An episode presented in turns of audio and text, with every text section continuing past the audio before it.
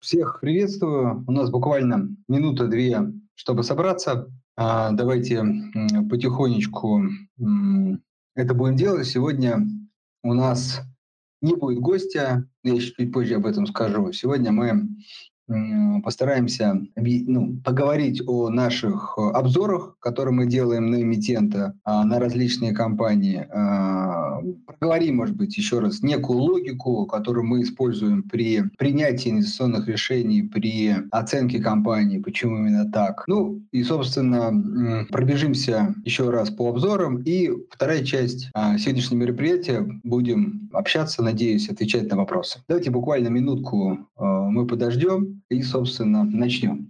Ну, а пока хочу сказать э, по поводу такой классический э, вопрос э, сложности сегодняшнего мероприятия. Я думаю, что сегодня можно редкий тот случай, когда поставить одну звезду, постараемся, так сказать, э, более простым языком э, рассказать о принятии инвестиционных решений, о анализе компаний, поэтому не должно быть сложно. Вот. Ну, а дальше уже, как я обычно говорю, зависит, конечно, от ваших вопросов.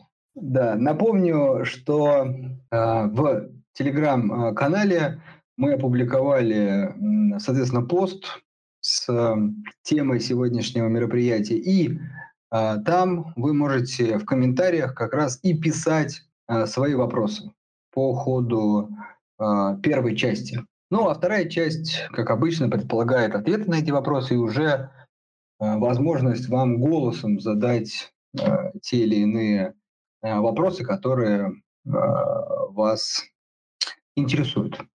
Собственно, сегодня такое мероприятие, как бы пообщаться. Пообщаться, пообсуждать, возможно, ситуацию на рынке чуть-чуть я хочу затронуть, компании. Ну, в общем, в общем, вот такой формат. Ну что, у нас э, там, минутка на сбор прошла, уже даже две, поэтому я думаю, можно начинать. Всем еще раз добрый вечер.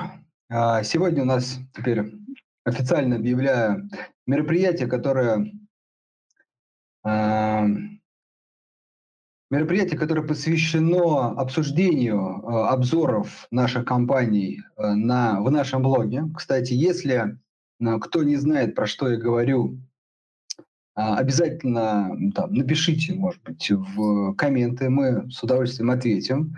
Это блог э, на сайте gazprombank.investments, блог, и там вы можете найти обзоры. А, далее, очень важно, зачем мы пишем эти обзоры. А, пишем мы их как некий анализ компании, и э, некое наше видение очень важно. Тут некий дисклеймер, это не является там, индивидуальными инвестиционными рекомендациями. Это лишь наш взгляд на эмитента с каким-то выводом о э, том, достоин ли это эмитент рассмотрения или нет. А для вас это, как это, пища, это пища для размышления, потому что а, главная проблема любого начинающего инвестора это как в этом огромном потоке информации разобраться. Да, что читать, куда смотреть, кого слушать. Информации очень много, действительно. И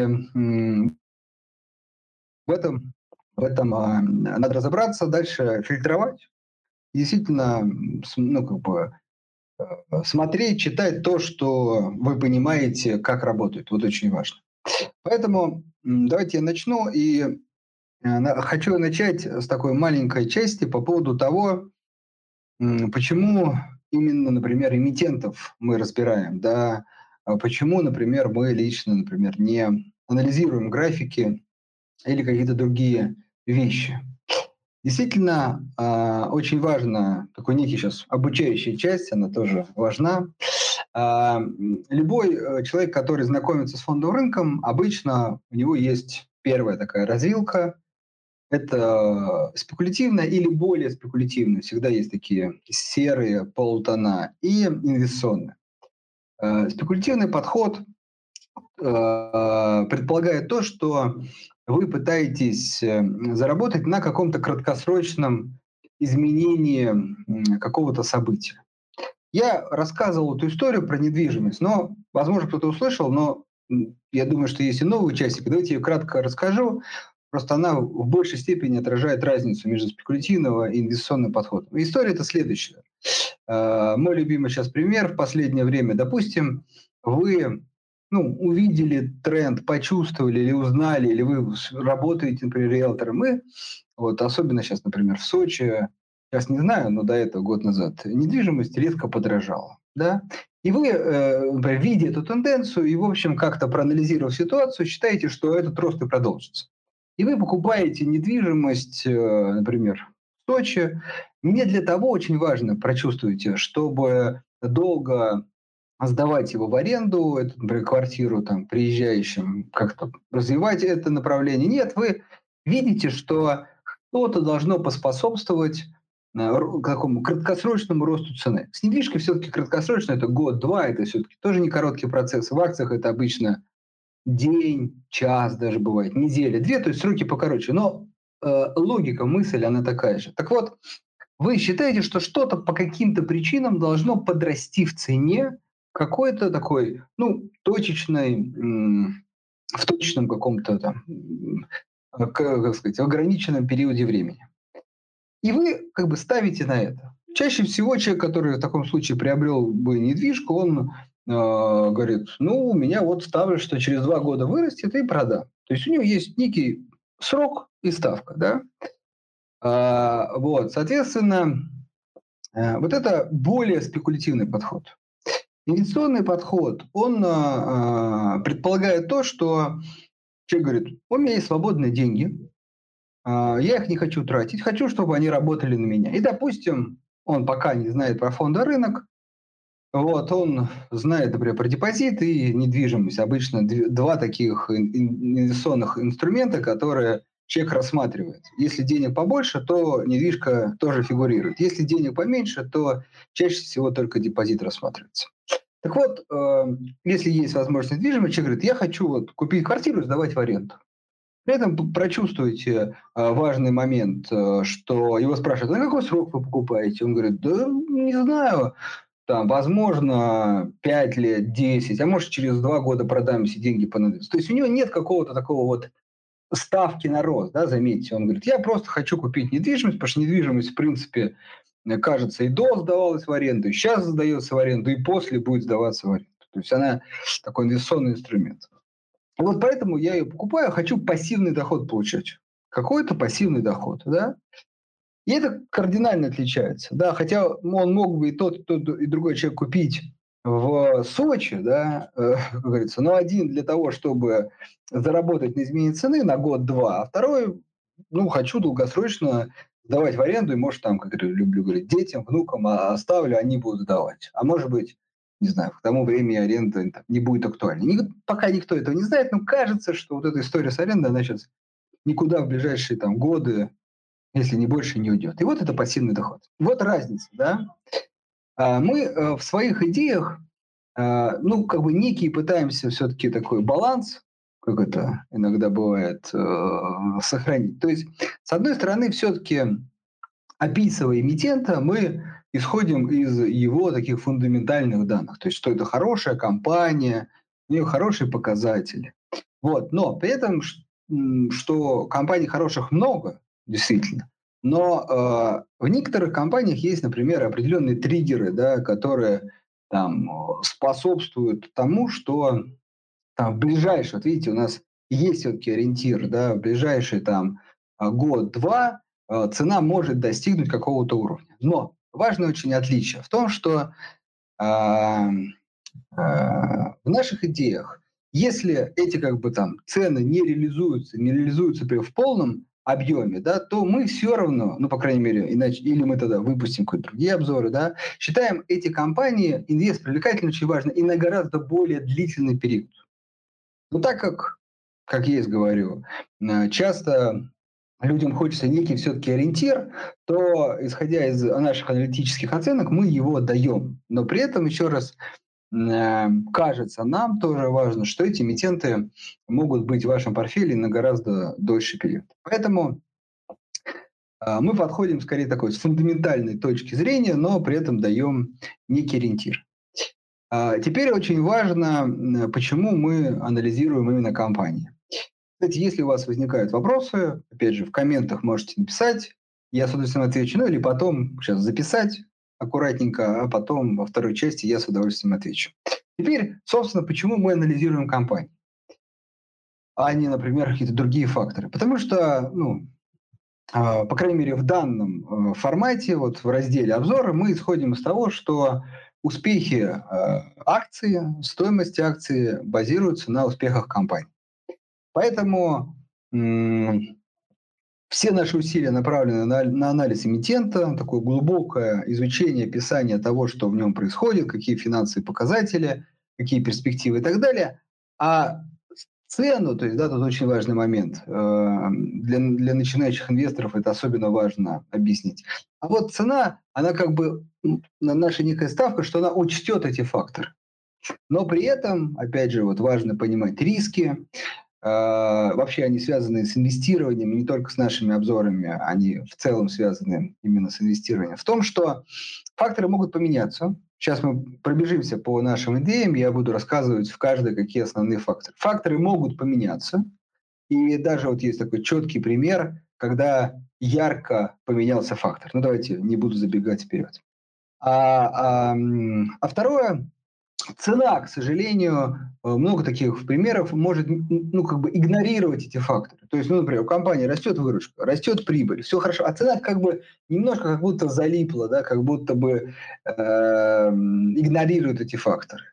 И а, обычно для инвесторов э, таких начинающих это ну, как бы кажется, что что-то неправильно делаем и так далее. Но нет, поймите, это рынок, э, тут иногда бывает такая ситуация, что крупный игрок выходит, продает бумагу, ну, по каким-то личным причинам, там, нужны деньги, или решил переложиться в другую акцию, другую, э, там, другую, там, а, компании других стран и так далее. Вот, и он продает, несмотря на какие-то положительные факторы. Но так как он э, большой, крупный инвестор, то он долгое время может как бы не давать этой бумаге вырасти, да.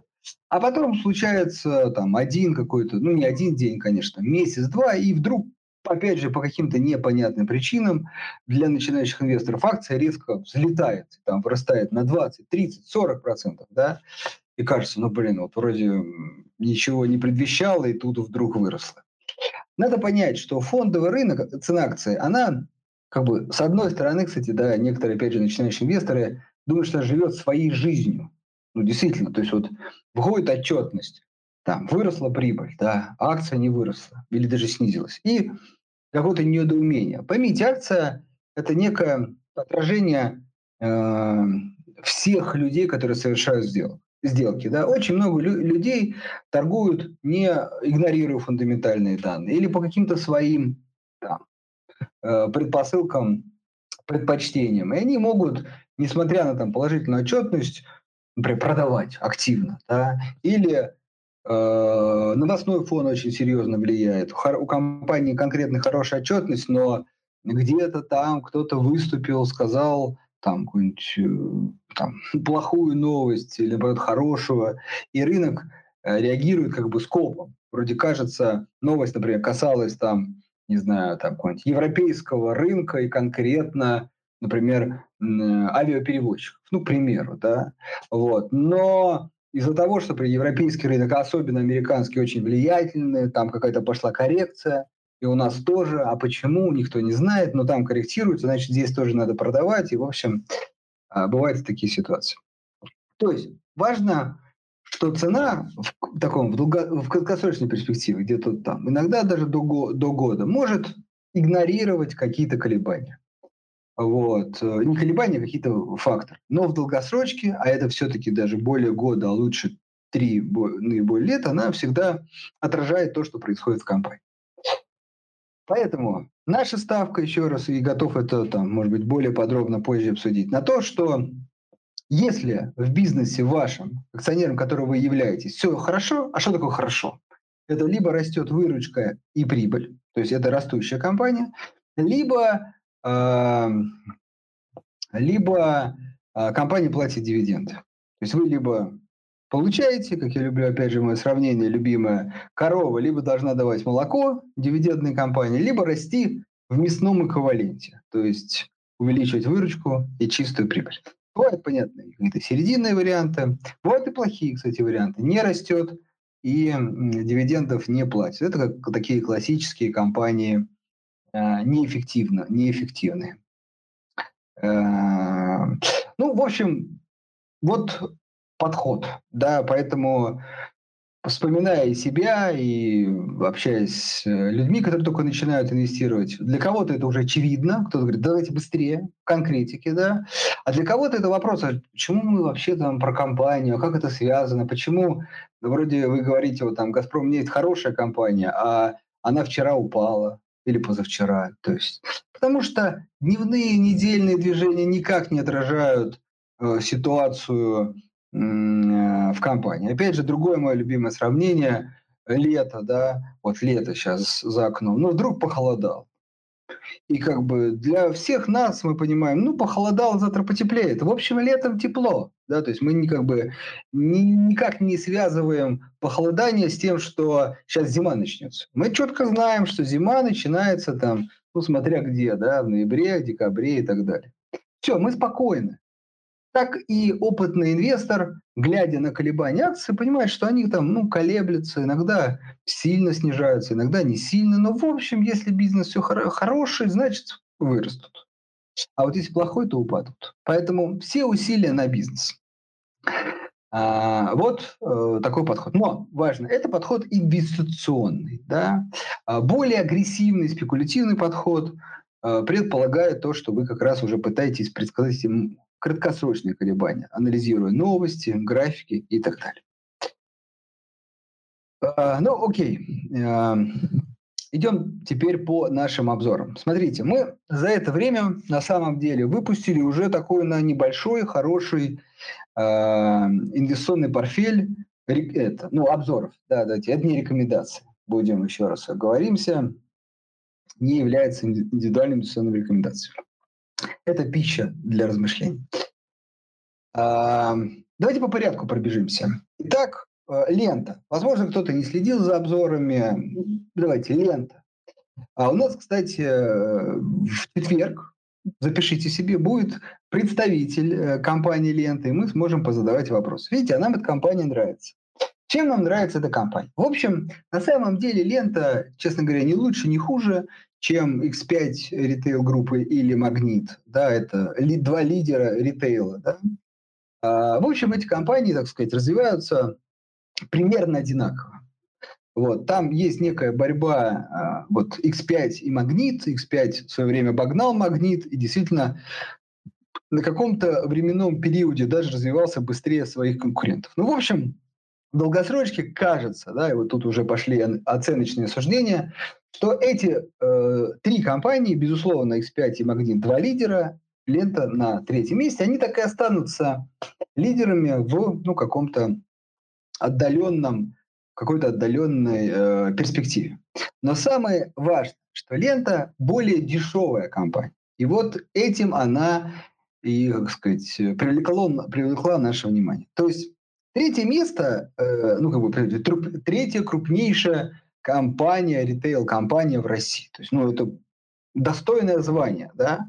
Ну, для, может быть, инвесторов таких, э, сказать, ставящих на, только на лидеров, возможно, третье место это не очень хорошо. Да. Но а для нас все-таки третье место это вполне отлично, достойно, это крупная, безусловно, компания, это сотни миллиардов выручка.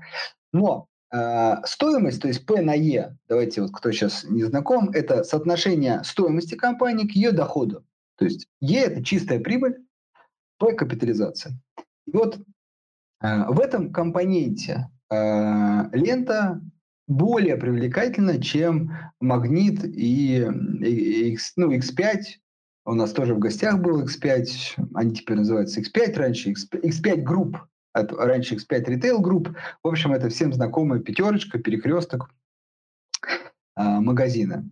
Вот. Э, очень важно, что в общем сектор как ни странно, да, это важно, развивается. Почему, как ни странно, кажется, что ну, я от многих знакомых слышу, там, этих пятерочек, магнитов уже там, как сказать, э, много, да, но это, ну, там, в больших городах, не везде действительно, потому что доля вот этой тройки всего лишь, могу сейчас ошибиться, где-то 25-30%. А, а в развитых странах э, там первая тройка обычно занимает там 50-60%, то есть более... То есть, представьте, они еще могут вырасти в два раза. То есть этот сектор вполне еще, как сказать, такой растущий. Поэтому, но ставка именно на то, что лента не будет отставать. Мы не ставим там на второе или там первое место. Это вообще было, будучи для акционеров ленты, прекрасное бы развитие событий. Но мы тут более э, осторожные. Э, мы ставим на то, что лента, как сказать, э, третье, что хорошо, но не столь дорогая, как э, Магнит X5 Group. Поэтому вот основная, как бы, на самом деле, инвест-идея именно в этом. Ну, риски давайте все-таки проговорим. Риски в том, что ну, кон- конкуренция, э, у ленты, кстати, да, есть такая проблема в том, ну, хотя, может быть, кто-то не согласится, но все-таки, мне кажется, это проблема в том, что изначально у них была ставка на крупные гипермаркеты. А как показывает, ну, по крайней мере, российская практика, все-таки история с магазином у дома, она, ну, как сказать, более жизнеспособна. То есть действительно вот эти вот э, гипермаркеты, там, Ашан, еже с ним, все-таки теряют свою актуальность, популярность, и людям легче сходить в ближайший магазин, чем ехать э, как это, на выходные закупаться в большой мол. Хотя, опять же, это по статистике. Кому-то, может быть, наоборот. Он пересмотрел свой взгляд. И вот лента как раз ставила на это. Но сейчас есть достаточно большая трансформация. При этом надо понимать, что вот это вот там, крупный магазин не значит, что они теперь никому не нужны. Нет, нужны, просто их выручка растет чуть медленнее, чем магазинов у дома. Вот и как бы вся разница. Они приобрели э, такой, ну, относительно уже, кстати, небольшой а, сеть это била, да, хотя для кого-то это, наверное, а, ну, ну, знакомая крупная сеть, но все-таки, опять же, видите, по сравнению с этой тройкой лидеров, это небольшая э, розничная сеть. И вот это как раз некая трансформация в магазин дома. При этом, видите, преимущество крупных бизнесов, которое заключается в том, что могут сразу купить и как бы такой резко поменять крен, на, например, в другую сторону. В общем, вот этот риск есть, но кажется, он не так страшен для того, чтобы купить эту компанию по интересной цене. Идем дальше. Чуть-чуть буду ускоряться.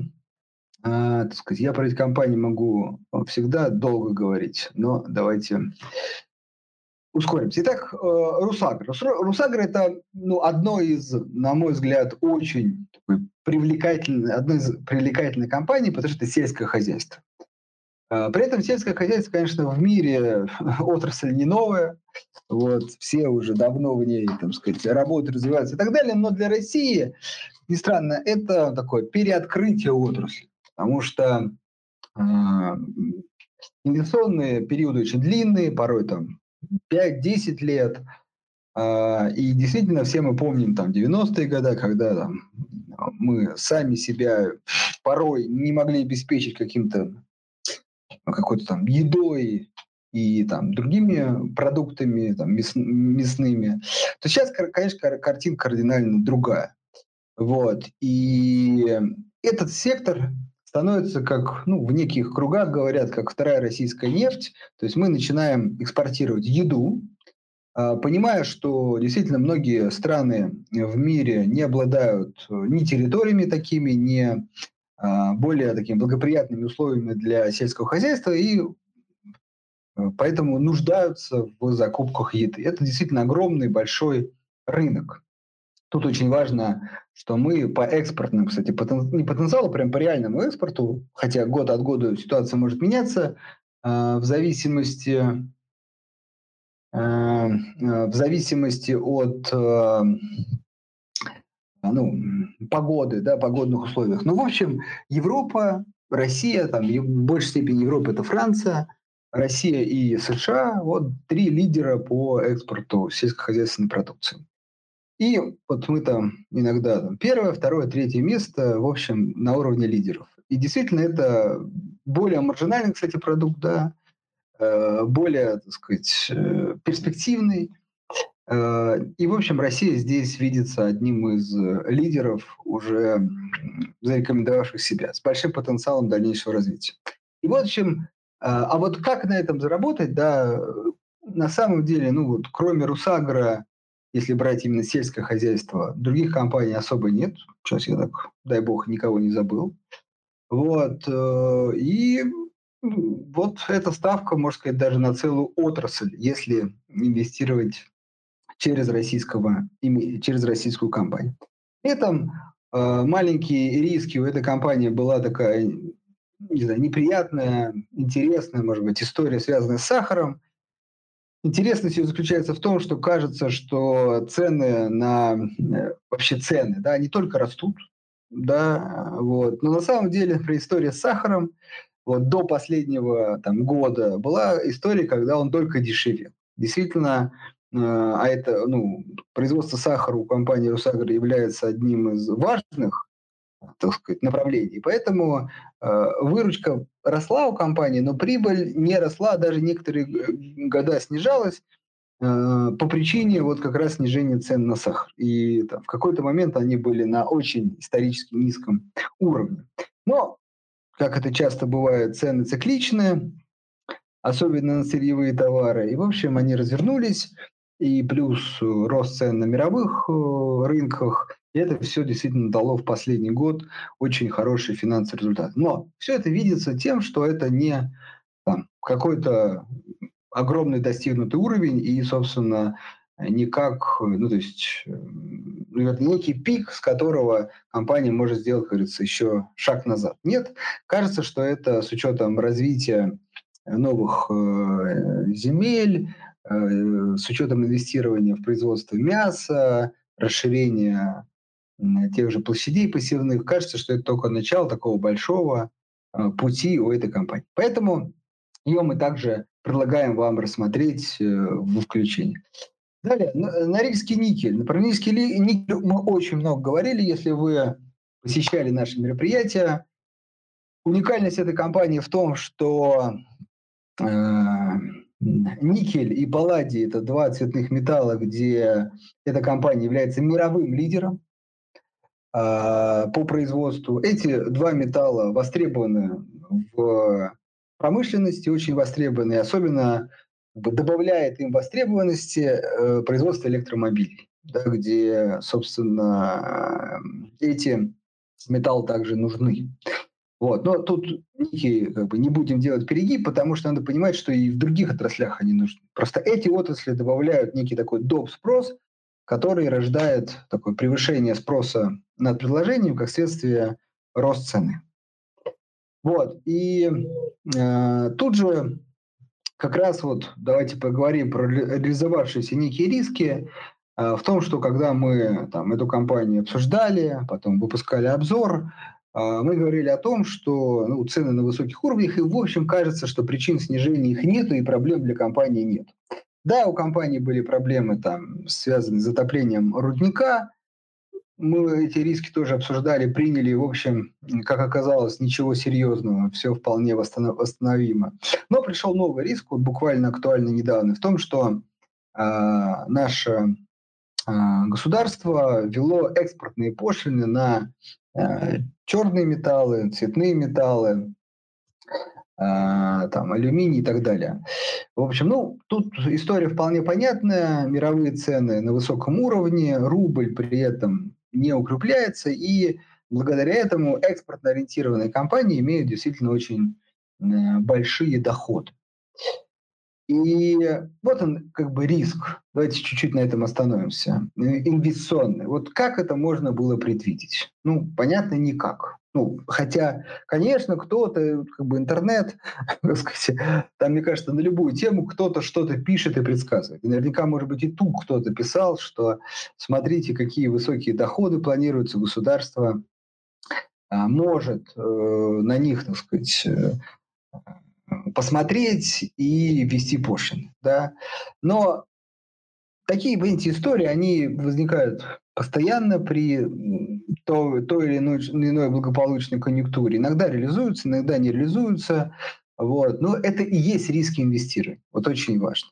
При этом, наверное, Норильский никель из, всей этой, из всех этих компаний, которые, скажем так, пострадали от этих новшеств, наиболее э, успешная и лучшая. Почему? Потому что мы говорили о том, что э, с учетом того, что никель и палладий, они как бы компании контролируют рынок, э, есть определенные надежды, что как бы просто компания, ну, за счет того, что спрос меньше не будет, цены просто вырастут на эту пошлину, потому что все равно э, покупателям нужен этот товар. Вот э, поймите разницу в отличие, например, от металлургов, где в каждой стране более-менее крупной э, есть свои металлургические мощности. И если наша продукция становится дороже, а благодаря пошлине она становится дороже, то э, локальные производители всегда могут ее заместить. И, в общем, с этим нет проблем. А вот как вы заместите никель, да, и палладий, который, если ну, в вашей стране не добывается, да, ну, вы просто придется платить больше. То есть компания может переложить, скажем, эту пошлину, она будет платить, переложить на потребителей. А вот металлурги, э, производители там алюминия, к сожалению, переложить не могут. Поэтому, э, может быть, так нехотя, да, но и тут нам немножко повезло, мы остановились в этой части именно на, на Рижском никеле. Дальше. Э, Global Trans. Global Trans очень все просто. Ставка на восстановление э, мировой экономики. Э, таких компаний на самом деле очень много. И в мире это авиакомпании в первую очередь, туристические компании, там, круизные компании. Кто еще там глобально пострадал? Может быть, такой офлайновый ритейл, ну, хотя не сильно, ну, там, продавцы там, одежды и так далее.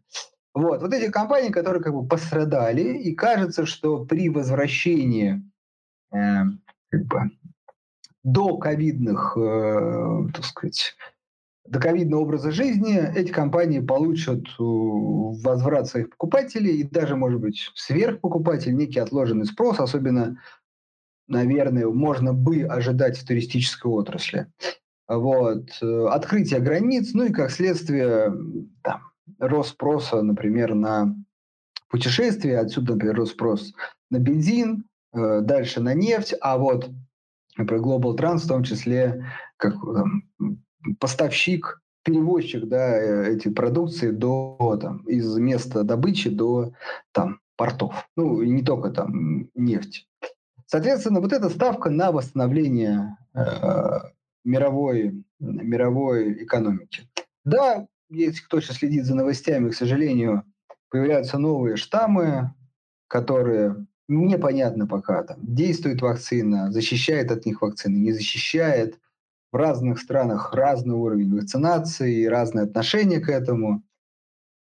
А, но а, кажется, да, что все-таки потихонечку мир борется, ну, побеждает, скажем так. Окончательно, конечно, мое субъективное мнение, победы не будет. Это как бы, к сожалению, зараза, да, вирус с нами навсегда, но есть вариант какой-то там более а, менее, вернее, опасного его распространения. Люди все-таки действительно, по крайней мере, статистически так говорят, вакцинированы менее серьезно болеют. Отсюда меньше нагрузка на медучреждения, отсюда возможность властей, несмотря на заболевания, э, все-таки позволять людям путешествовать, э, там, общаться, посещать рестораны и так далее, и так далее. Ну и, собственно, как некий грипп, да, то есть, да, люди болеют, но в рамках, скажем так, приличия, да, то есть нет какой-то перегрузки системы. А, в общем, мы к этому идем, но, как это всегда бывает, неравномерно, с некими откатами. И, в общем, каждый раз инвесторы, наверное, в такие компании вздрагивают при упоминании нового штамма, при росте, там, например, сейчас то, что в Англии происходит, некий такой серьезный рост. Но при этом, если кто внимательно следит за статистикой, не э, растет количество, слава богу, там, смертей. То есть люди болеют больше, но легче да, и отсюда, э, как сказать, аномальная реакция, например, властей Англии на то, что они на фоне вот этой вот роста заболеваемости снимают ковидные ограничения. Да, потому что еще раз кажется, что это превращается просто там в грипп, который тоже, к сожалению, опасен, но уже не так э, опасен, как э, ковид такой начальный. Поэтому вот эта ставка. Соответственно, ну давайте риска поговорим, э, что ну, не, не, не, как сказать, затянется восстановление. Еще хуже, не дай бог, мы какой-то пойдем во вторую какую-то уже серьезную волну, имеется в виду не волну вот этого э, роста, она уже не вторая, а вот такую волну, когда какой-то штамм э, будет сильнее вакцинации, тогда это надо новые вакцины опять, новый период вакцинации. В общем, к сожалению, как минимум два или год-два э, года мировая экономика снова может погрузиться в рецессию. Но я тут оптимист, хотя фактов ну, точно никто сказать не может. Поэтому Global Trans ставка на восстановление. А, Абви, э, ну, давайте я все-таки предлагаю пока по российским компаниям пробежаться. По иностранным очень кратенько скажу. Абви, ну, это крупнейшая фармкомпания. Э, здесь более глобальная ставка на то, что особенно там, в развитых странах более такое богатое стареющее население. Как говорится, э, рынок, как бы, можно сказать, формируется для этих компаний. Да? То есть люди, которые имеют деньги, готовы платить за лекарства. И, к сожалению, люди, все мы понимаем, чем старше, тем болеют больше, и спрос на лекарства выше. В общем, ставка именно на это. Даже удивительный факт, все-таки хочу рассказать о нем, что фармкомпании э, тоже пострадали э, от ковида, хотя кажется, да. Но э, пострадали они тем образом, что очень э, многие люди откладывают плановые операции, плановое лечение – в принципе меньше, например, там, обращаются в медучреждения за помощью, потому что как бы, ну, все, вся э, мединдустрия заточена на лечение ковида. И вот действительно компании, которые там произвели вакцину, они э, с одной стороны выигрывают, но чаще вот там Pfizer, другой ногой у него там э, уменьшается продажа других лекарств, которые там, бы продавались от отсутствия ковида. Поэтому, как ни странно, и фармкомпании, вот особенно вот откладывание плановых операций, лечения, обращение к врачам тоже оказывает на них влияние. Так что и тут как бы некая ставка на восстановление. А Virtu Finance, да, тоже очень кратенько скажу, это компания маркетмейкер, очень такой несвойственный, наверное, для России компания, тем более на бирже, тем более крупная – и для начинающего инвестора. В общем, э, здесь такая некая ставка на э, волатильность. То есть чем, чем активнее люди там покупают, продают акции, тем возрастает движение рынка, и компания на этом зарабатывает. С одной стороны, кажется, что волатильность уже как бы позади, но, опять же, финансовые показатели говорят о том, что эта компания все еще интересна. Сейчас э, пропущу Сбер, хочу добить иностранные компании. Вот э, Alibaba буквально э, недавно вышла. Андрей, Андрей, прости, пожалуйста, давай, может быть, у нас сладенькое да. оставим, потому что очень много вопросов про Китай. Давай, и... давай. Да, а, про разберем, Китай, хорошо. Да, разберем его. Ну, последнее, да, давайте, последнее Сбер, то, что у нас выходило. Здесь очень все просто. Здесь, на самом деле, удивительная долгая недооценка этой компании. То есть, ну, по всем показателям это лидер отрасли. Э, стабильные показатели, даже, можно сказать, стабильно растущие компания, которая инвестирует в модные экосистемы, да, а, компания, которая пытается развиваться, имеет, главное, это все возможности. И внимание, опять же, по P на E, E на P, стоит, ну и продолжает стоить, да, недорого. Ну, то есть, давайте так, давайте так, э, не то, что недорого, скорее, а, чуть дешевле справедливой оценки. То есть, да, а, не так, что прям совсем дешево. Нет, конечно, такого нет. Но столь очевидная компания. Да, она продолжает расти, и многих пугает этот, ну, как бы уже такой растущий, там, когда-то 100, теперь э, там 300, да, вот, но, еще раз, потенциал все равно очень большой. И действительно с каждым, ну, ростом этот потенциал уменьшается. Поэтому это ставка такая на стабильный бизнес, который еще и имеет возможность развиваться. На самом деле, а это такая одна из самых классических э, инвестиций, наверное, начинающего инвестора. покупка мега крупной компании по приемлемой цене. Окей, теперь э, давайте перейдем к вопросам. Э, и вначале по тем, что вы в чате написали. Как вы оцените перспективы рубля в текущих условиях? Будет расти, падать, на месте. Да. Э, смотрите, ну, э, с предсказанием валюты, это моя любимая такая история, э, всегда сложно. Да, это всегда классический вопрос от знакомых. Так, я там через месяц в отпуск собрался, мне вот как сейчас купить там, доллар или евро, или все-таки месяцок подождать? Да? К сожалению, нет на это ответа. А, но есть базовые вещи. Базовые. Смотрите, в долгосрочке, долгосрочке это год и более, а лучше 3-5 лет, рубль, внимание, скорее всего будет слабеть. А, при этом если вы посмотрите на ретроспективу, то вы увидите, что есть большие периоды там, с 2000 по 2008, с 2004, 2014 по 2021, когда рубль не падал, а даже укреплялся. То есть вообще вот с 2002 по 2008 он там даже укреплялся. А вот последние 7 лет, хотя кажется, 6-7, да, кажется, что рубль постоянно падает. Но посмотрите, где он был в 2014 в конце и начало 2015. Он был выше, ну или на текущих уровнях, там, как сказать, округлить. То есть не падает, да, 7 э, лет. Но в общем, смотрите, в общем, э, статистика следующая. Рубль падает примерно где-то ну, там, на 6-7% в среднем. Но Тут, наверное, надо сказать, что с учетом того, что наш ЦБ ну, последние несколько лет, особенно так э, рьяно взялся за инфляцию в стране, могу сказать, что до 2012 года, если ничего не путаю, то наш центральный банк в первую очередь смотрел на стабильность рубля. Вот. А потом он переключился, скорее по примеру западных стран, на стабильность инфляции. И вот очень важно, что до этого инфляция, ну, понятно, что есть официальная и неофициальная, она была гораздо выше. И поэтому рубль ослабевал сильнее. То есть э, классическое ослабевание национальной валюты – это разница между инфляцией в нашей стране и, например, в другой стране. То есть вы рубль к какой валюте? К доллару, к евро – это тоже важный момент.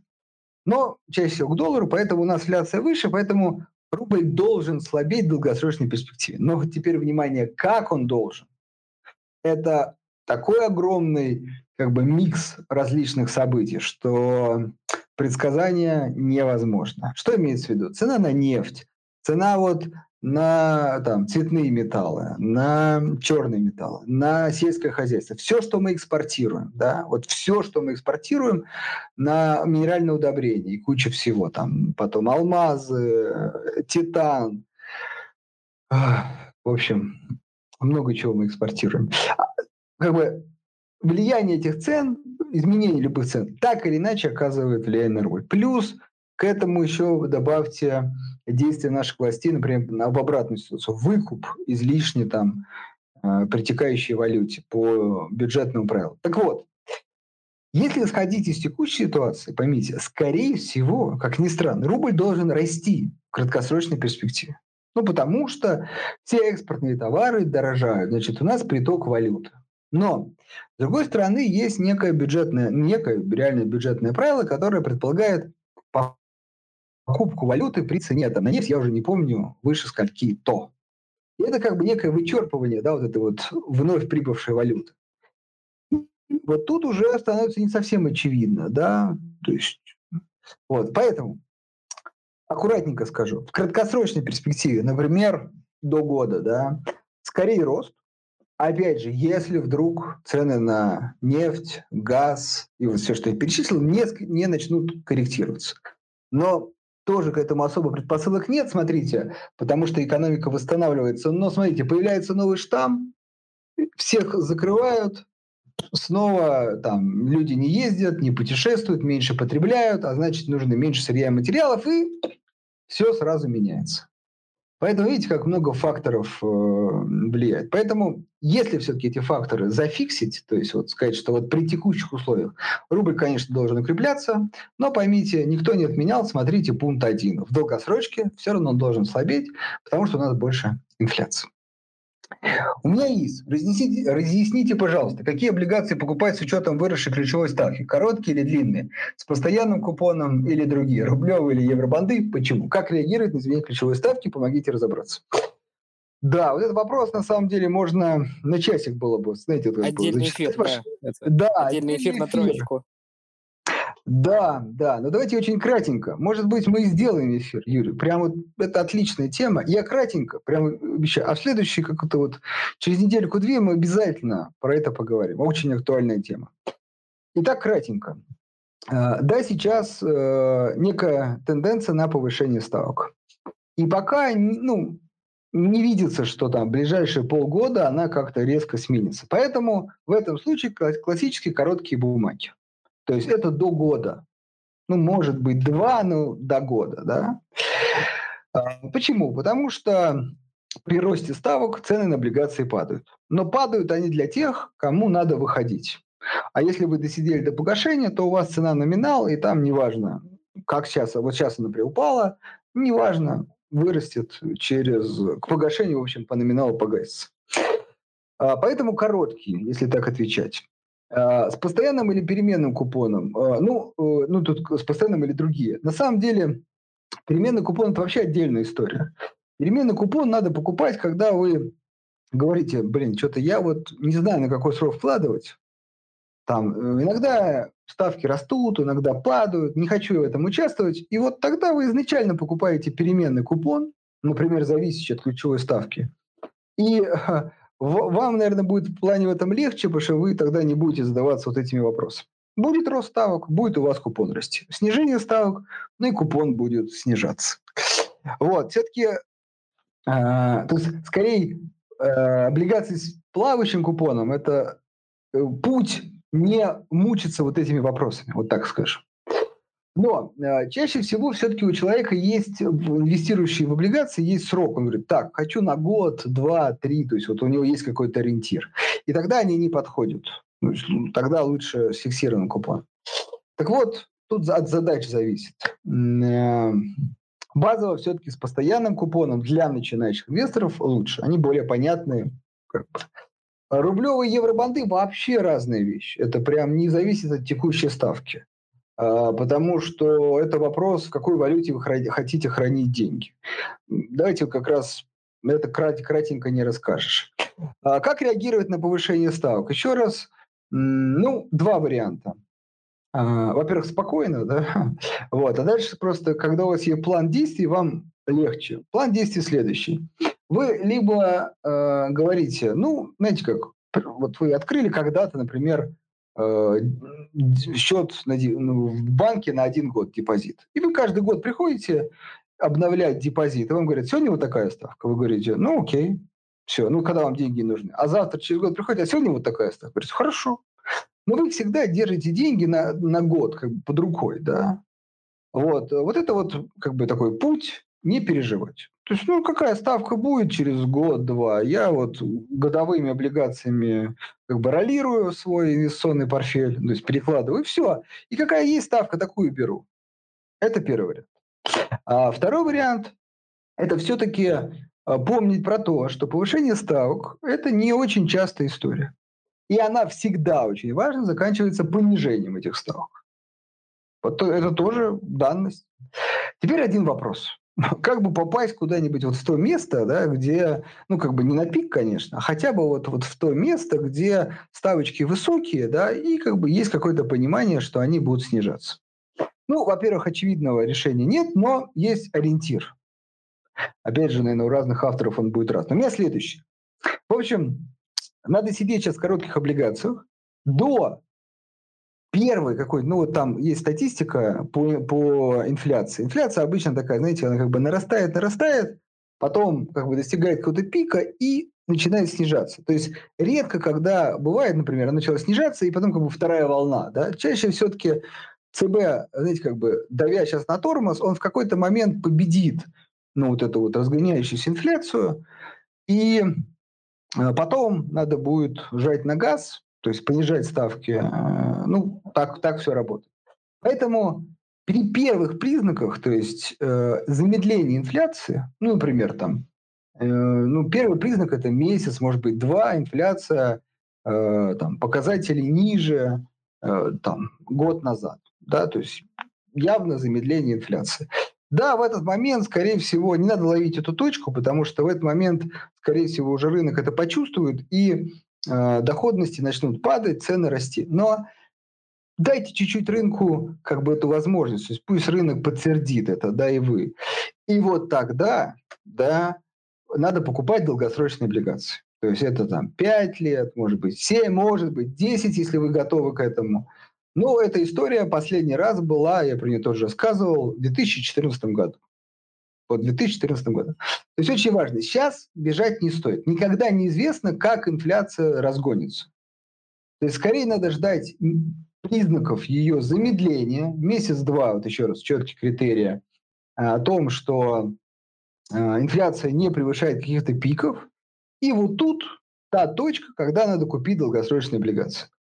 Сразу скажу, если вдруг инфляция все-таки совершит этот такой обманный ход, и она вначале замедлилась, а потом снова продолжила расти, ну, не повезло. К сожалению, у меня нет рецепта, как отличить там, замедление инфляции а, от начала ее как бы остановки. Да, то есть вот она перестала расти, вот это вот, это как? Это как бы пауза или э, все, окончание. Не, никак нет, ну я не знаю, как отличить. Поэтому я первую паузу восприму как э, сигнал для покупки долгосрочных облигаций. А дальше, как сказать, время покажет, прав я или не прав.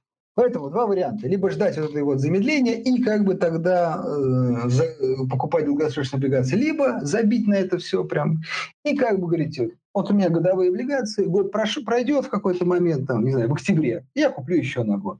И в следующем октябре еще на год. И какие будут ставки, такие я и, как бы, и буду иметь.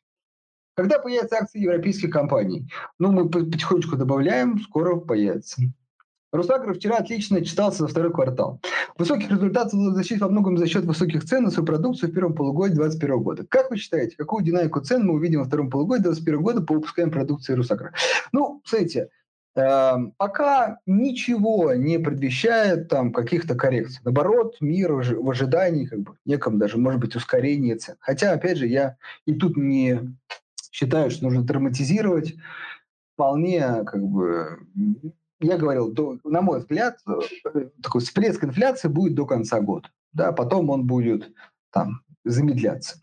Вот, поэтому, если вы конкретно спрашиваете во втором полугодии, скорее всего, все будет так же, вот, э, может быть, даже чуть лучше. То есть тут первое полугодие, это же еще там январь-февраль, когда, я уже дай, дай бог не памяти, такого скачка не было. То есть это скорее второй квартал дал. Вот, поэтому скорее, а, как бы сдержанно, оптимистично я смотрю на второй квартал. Но еще раз, очень важно. А, поймите, если это даже так не будет, вот очень важно, в чем как бы, долгосрочность инвест, инвестиционного подхода. В общем, Русагра как бизнес, например, через 5-10 лет, он вполне очень перспективен. 30 июля ВТБ читалось по МСФО за первое полугодие. Как вам эта акция, что от нее ждем, почему перестала расти и перешла в боковик?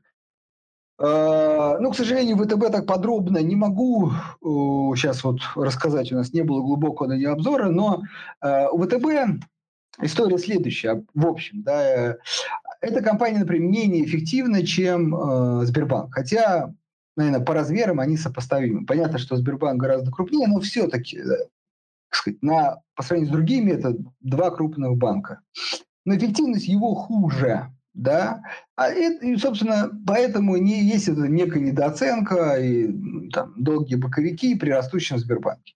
Но последние действительно там год, и вот видите, первое полугодие, хотя я его не смотрел, но поверю вам на слово, кажется, что действительно ВТБ серьезно взялся за такой ребрендинг. Я слышу, например, знакомых, которые очень хвалят сервис этой компании, а, и стал как бы становиться более эффективным, и как бы инвесторы это с воодушевлением а, выкупают. Но, понимаете, нужно, наверное, время. То есть либо сейчас надо ставочку сделать на то, что это так и будет. То есть это как бы некая, э, как сказать, некая уже тенденция, а не какой-то разовый фактор. Либо все-таки пока подождать. Поэтому однозначного ответа не могу сказать, ну а тем более, почему боковик перешла, тут уж так сказать, люди не покупают. Добрый вечер, наболевшим. Как э, делить, что делать с Китаем? Да, Alibaba, там, э, как это, Tencent, забыл беду, это как, окей. Покупать, держать, продавать. Как оценить риски? Спасибо. Да. А, вот хорошая фраза. Как оценивать риски? Да никак, давайте я вам честно скажу. Ну вот, а, что мы сейчас должны? Мы сейчас должны заглянуть в голову, там, в голова, э, в головы китайского правительства, китайского руководства и понять, что там, что они там, да. Ну, это невозможно. А, с другой стороны, мы можем просмышлять, ну, а, эти крупнейшие компании, это лидеры китайской экономики, да, рубить сук, на котором ты сидишь, или, по крайней мере, даже его пилить аккуратненько, это дело опасно. Но, с другой стороны, как сказать, э, всегда могут быть какие-то там неэкономические факторы принятия таких решений. В общем, я осторожно скажу, сейчас осторожно. Чаще всего мой личный опыт говорит о том, что проблемы крупных компаний всегда, не всегда, а чаще всего заканчиваются. Ну, то есть вот я сейчас таких историй, что где-то государство взялось за крупную компанию и похоронило ее, ну, либо прям откинуло в развитии так, что она не остановилась, я сейчас даже и не вспомню. Может быть, они есть, да? Чаще всего э, как раз вот эти некие столкновения, да, там, если так можно сказать, с государством, воспринимаются, безусловно, нервно инвестором, но в долгосрочке это чаще всего путь как раз дешево купить компанию. Поймите, но э, люди, скорее всего, договорятся. Ни одним, вот что мне нравится, э, в этих историях нравится, ни одним, ни другим не нужно это противостояние. Вот, ну, оно как бы, оно ущербу и для одних, и для вторых. А, понятно, что есть некое столкновение, там разные взгляды интересов, там развитие бизнеса и так далее. Они есть, да, вот они сейчас как бы проявились, как бы обострились. Ну, в общем-то, кажется, что никому это не выгодно. Вот что я люблю в этих историях. Вот. Э, но рынок очень эмоционален, поэтому, безусловно, он это отыгрывает. А для таких, скажем, более оптимистичных инвесторов, к которым, скорее всего, отношу, это повод дешево купить компанию. Поэтому, скорее, я вот в эту сторону смотрю. Но оценить риски невозможно. Скорее их можно либо принять, либо не принять. Поэтому вот с Китаем, еще раз, моя позиция. Это однозначно смотреть, выбирать и даже скорее покупать. А, никогда не нравится эта аналогия с недвижкой. Ну, извините, други, другой нету. А, так, а, полностью а, выпадают акции роста, где инвестируешь не в дивиденды, а в умение компании строить и развивать бизнесы. А, ну, полностью а, это, это продолжение э, с недвижкой. Э, ну, смотрите, компания роста, мы тоже долго об этом говорили, это всегда история про то, что э, ну, она всегда тоже должна упереться в какой-то момент. Да? Ну и как любая аналогия, она всегда имеет какие-то ограничения. Всегда инвестировал в короткие облигации, чем длинные. Ну, еще раз, тут, как сказать, не хорошо, не плохо, да. Короткие облигации – это просто меньше риска. А, мне так нравится эта постоянная оговорка про не является индивидуальной инвестиционной рекомендацией. Понятно, как вы хотели. Это как раз, смотрите, да, тут понятно, что ее все делают, но очень важно, как бы она стандартная, но с другой стороны вспомним ее смысл в том, что а, да, часто люди хотят немножко упростить себе жизнь и как бы, ну, скажите вот, что купить, я пошел куплю. Ну, а потом, например, что-то падает или снижается на там, какое-то количество процентов, человек говорит, блин, да я что-то не знаю, что-то купил, вот, начинает человек нервничать. А если бы он изучил компанию, разобрался, скорее всего, бы он бы не нервничал и был бы спокоен. Так, э, про Русагро. Э, учитывая желание государства регулировать цены на продукты питания, как вы оцените вероятность повышения экспортных пошлин на их продукцию или другие активные действия государства? Да, ну слушайте, это риск э, любой экспортно ориентированной компании. Но опять же, кажется, что там уже ребята договорились. Это же ну, стандартная э, была история про то, что, э, например, Русагро, не знаю, как другие компании, не повышают цены на внутреннем рынке, но спокойно продают на экспорт. А вот, например, э, там, металлурги, ну, не знаю, как это, конечно, все было, э, видите, они повышали цены и на, ну, как бы, растет цены на внешнем, они на внутреннем повышали. Видимо, как-то по этому пути не договорились. Вот. Хотя, на самом деле, хоть я и акционер да, этих компаний, я вполне, кстати, могу понять государство, которое, ну, заботиться о там, внутренней ситуации, о внутренней инфляции. И, конечно, это здорово, что там растут цены, эти компании зарабатывают. Но мы понимаем, что не все сказать, определяется этими компаниями. Поэтому действительно некий диалог должен быть из компании и государства, так же, как, кстати, бывает обратный диалог, когда у компании проблемы, и она обращается к государству уже за помощью, когда, например, цены на исторически низких уровнях. Поэтому это нормальная история, диалог должен быть, и, кстати, я думаю, это происходит во всех странах, практически во всех. А, можно уточнить ваше мнение по полю золота? Золото не падает, полюс идет вниз, благодарю. Ну, да, смотрите, э, тут э, два фактора. Первый, во-первых, э, полюс был, ну, на мой взгляд, очень дорог, когда золото росло. То есть, ну, как бы, знаете, на оптимизме покупали так, что цену загнали. Ну и, скорее всего, это некая вот эта вот коррекция. Но, с другой стороны, конкретно про полюс.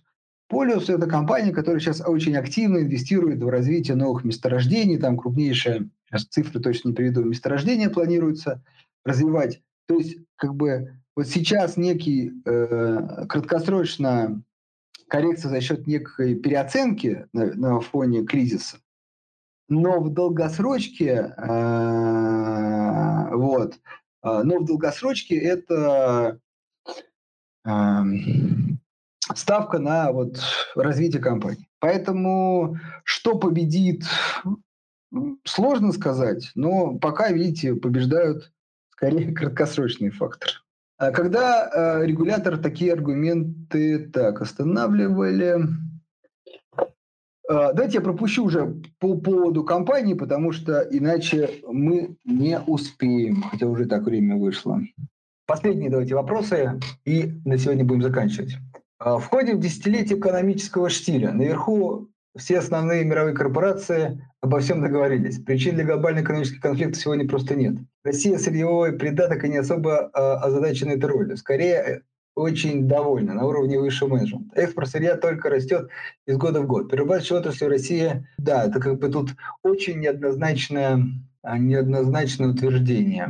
Ну, то есть очень многие компании, ты почему, да, поясню, крупные, а, так или иначе аккуратненько инвестируют как раз в в переработку, да, может быть, конечно, не так активно, как хотелось, вот, но тут есть одна проблема в том, что экспорт, ну, экспортная ориентация всегда предполагает, что э, страны хотят там как бы перерабатывать, то есть они обычно закупают того, чего у них нет, это сырье, да, а перерабатывать все-таки хотят на своей стране. Одна из причин, почему там экспортировать бензин, например, к примеру, сложнее, да, чем нефть, Поэтому, ну, я бы не стал тут, конечно, иногда так все прям как сказать, черной краской мажут. Ну ладно, окей. На этом фоне можно смело вкладывать в сырьевые отрасли и высокоценные зарубежные активы. Облигации в период относительной стабильности слабые для дохода инструмент. Окей, ну это мнение. Ладно, давайте тут, э, как это сказать, э, в общем, про десятилетие экономического штиля, такой, как говорится, долгосрочный прогноз, то так много факторов может произойти,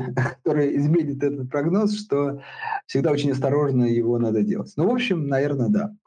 А, так, ну что, а, на сегодня все. У нас были вопросы, кто хотел? Давайте. Я вижу, один, я вижу одного желающего. Давайте, да. Здравствуйте. Хотел спросить, по поводу китайской вот э, валюты. Стоит ли ее закупать? А, смотрите, вот еще раз, да, я эту историю про спекуляции, инвестирования, да, а, вот это ну, важно. Почему? Потому что валюта, еще раз, не является инвестиционным инструментом. У нее нет пассивного дохода. Вот, ну, нет.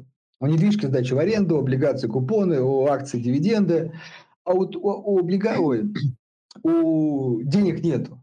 Поэтому это всегда спекулятивный инструмент. То есть вы по каким-то причинам считаете, что, например, юань будет дорожать к рублю или там к доллару или вообще, в принципе, к другим валютам, коль вы, э, так сказать, на него смотрите. Вот, поэтому буду честен. Мой ответ – не знаю, потому что э, ну, то есть, я валюту не рассматриваю как инвестиционный инструмент. Китайские акции при понимании риска, это очень важно, да, при понимании, при принятии риска, я высказал свое мнение. Вот. А вот сама валюта не является инвестиционным инструментом. Ну, понятно. Ладно, спасибо большое, Андрей. Угу, да.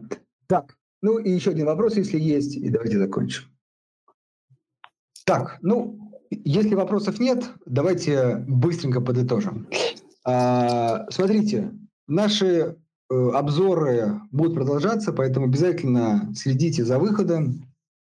Также у нас э, в следующий четверг планируется мероприятие, если я не ошибаюсь, поправят, а, с компанией «Лента». Как раз, видите, одна из э, компаний в нашем обзоре, о которой мы говорили, приходите, сможем обсудить с эмитентом. А, по облигациям обязательно проведем эфир. Это сейчас очень актуальная, интересная тема. Такие доходности, так сказать, очень манят. Надо понять правильно, что с ними делать. Это мы запланируем, я думаю, на следующей неделе. На сегодня все. В общем, посмотрите компании, которые мы сегодня обсудили. Они действительно интересны для добавления в ваши инвестиционные портфели. На этом все. Вам спасибо за внимание и всем хорошего вечера. До свидания.